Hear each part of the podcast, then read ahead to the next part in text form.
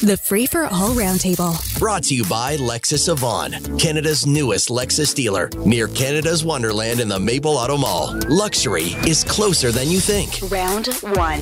Joining us for round one this morning, Scott Reid, CTV's political commentator and advisor to a number of prime ministers and other public officials. Deb Hutton, also an advisor to uh, two premiers and somebody very familiar to News Talk 1010 listeners. And another person very familiar to News Talk 1010 Advisor listeners. to Canada.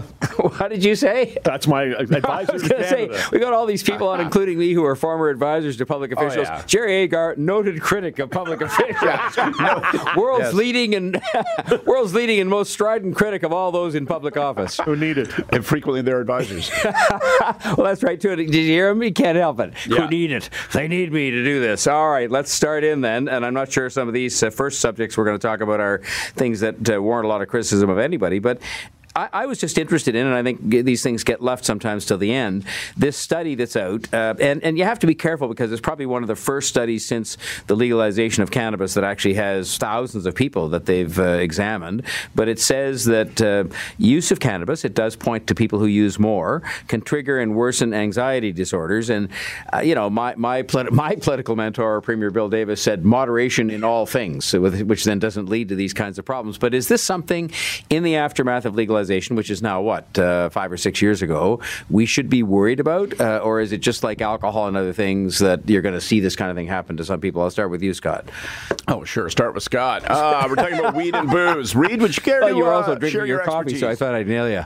I, you know, I, I, I do think it's uh, like alcohol, but that's not a benign statement. That is a statement for concern because, of course, alcoholism is, is is rampant, and we know what it can do to families and people's lives and so forth. And I think that's that's not surprising that we find the same thing with cannabis. I, I'll tell you, of all the things when people talk about, I, I'm generally in a world of, you know what, legalization has gone okay. The stores drive me crazy like I agree. everybody else.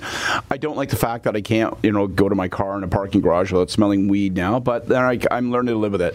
The, the one of all these studies and these concerns to keep an eye on and to track, the thing that concerns me most is when they talk about the effect that cannabis use has, particularly on like a teenage brain, like the way that it wires and maps your brain at that still development age, that does concern me a bit. And I think that uh, it's something we're going to want to worry about and think about like 15, 20 years from now when the prevalence is that much higher because we've had legalization for so long.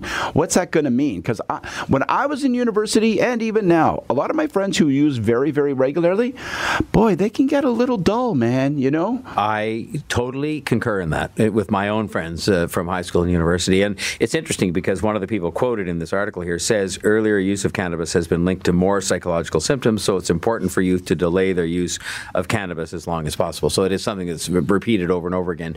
Jerry, one of the things that's referred to here as well is that only a very tiny minority of people who use cannabis say they're aware of any public education campaigns that they've ever seen that sort of talk to you about the fact that you shouldn't just assume you should use as much as you want all the time at any age. And and do you think? I mean, I know you'd be a critic ordinarily of some of these kinds of, of government expenditures on public education. Do you think it's time for more public education in the advent of legalization? People often say they're unaware of things because they've never actually looked for it.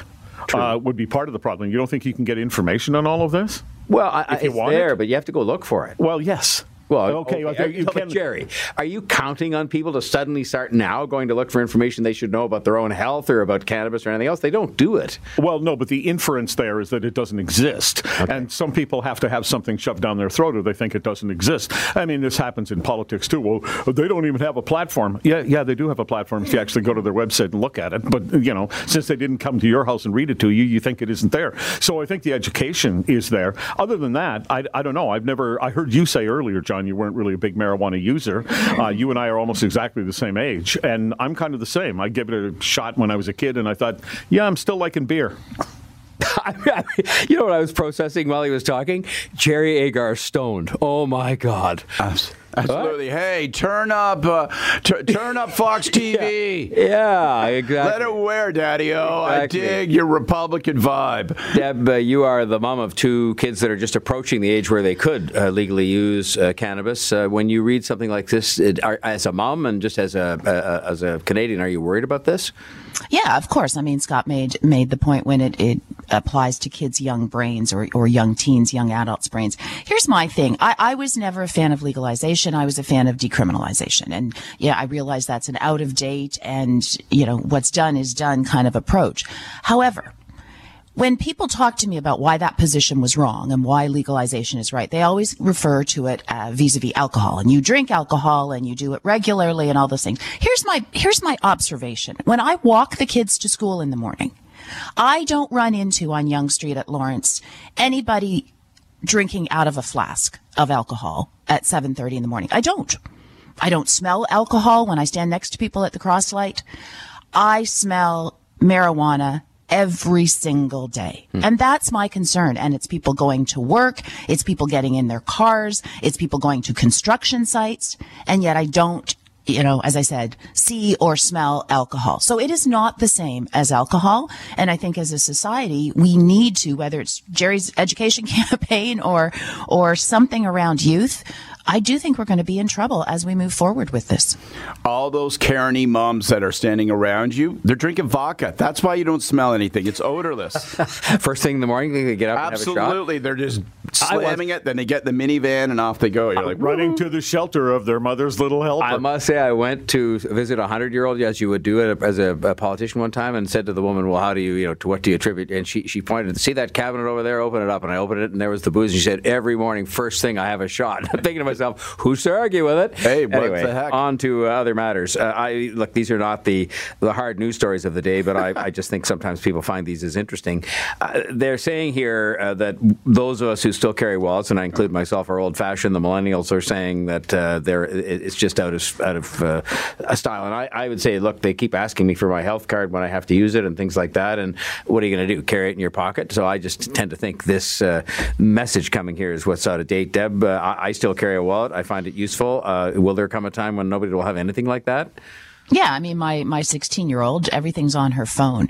I'm more upset by the broader article that you sent us on this, John, which says that uh, the little ankle socks that I wear with my uh, Converse are out, leggings are out. I have to go back to yoga pants, and I need to wear white tube socks halfway up my leg. I'm just, I'm devastated by this news.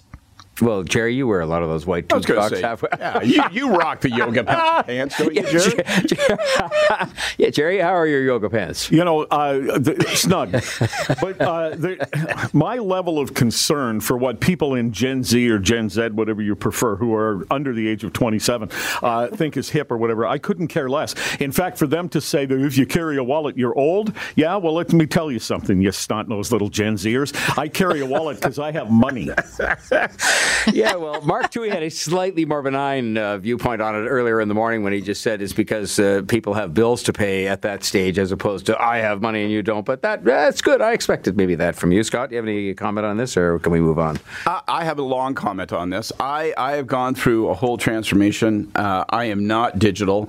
Uh, I need the tactile. I, I feel like growing up in small town Eastern Ontario, if I don't have $200 cash on me at all times, I feel anxious. I feel I like to have $200 of cash on me because I have Me too, sort by of the way. Exactly like, the same. If I the car breaks down on the side of the road and i know this is an old out of date opinion but i'm like if i have to like if i'm on a township road somewhere and i need to like get some i gotta buy something i just i want to have the cash. So but i hate a wallet. I hate wallets because i don't like the big thumb big you know bulky fold over wallet. So i moved to just a straight and now i'm to sound like richie rich. I moved to a strict money clip. So i have all my i have like a little bit of cash and then tucked inside in the middle of it i have a bunch of uh, you know my driver's What license happened to a roll cards. and an elastic band? so like yeah but that's what i have and it's a chance for me Jerry. see Yeah, that's and this right. year for christmas my no, son there it gave is. me Oh, a look, brand at we new got money some pink. a We got some pink Wow. ones on the outside of Scott's bankroll here, folks. You ought to see this. So oh my I'm- God! i'm kind of uh, Most people would get a hernia carrying that thing around. I'm I'm kind of halfway between the digital and the and the bulky wallet. I feel like I have the enlightened middle spot.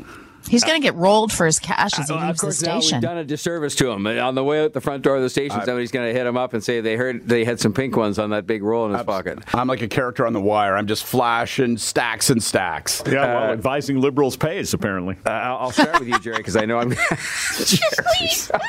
Always jealous. Those Oh my the God, Jerry! I'm microphone. going to get you going on this one, but maybe you'll agree. I don't think so. Uh, I think Phil Verster maybe has this about right now between uh, the circumstance he was in before, where where he said, I, I have an update, except I have no update on the Eglinton LRT. But now he's at least giving some indication of what some of the things are they're working on, what percentage of that problem they've solved, but still refusing, I think, sensibly to name a date that he doesn't think he can meet. And so, in that sense, I'm not surprised he's not saying it's September 12th or August 19th. Uh, but what do you think?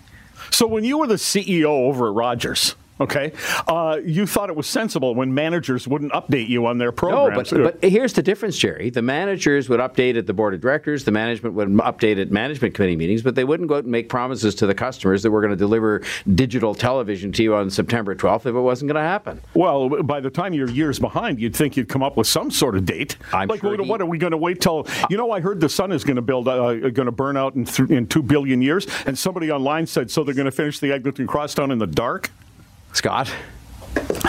I'm more of a Jerry than you, I'm afraid. I, I really think this has been a public communications debacle. This idea of persistently saying, not yet, it's coming soon, I think it's I think it's almost uh, like a parody, uh, a self parody. And I know that yesterday he was asked about it not because he was giving an update on a non update, but because he was doing something else. Here's my honest to God advice hide.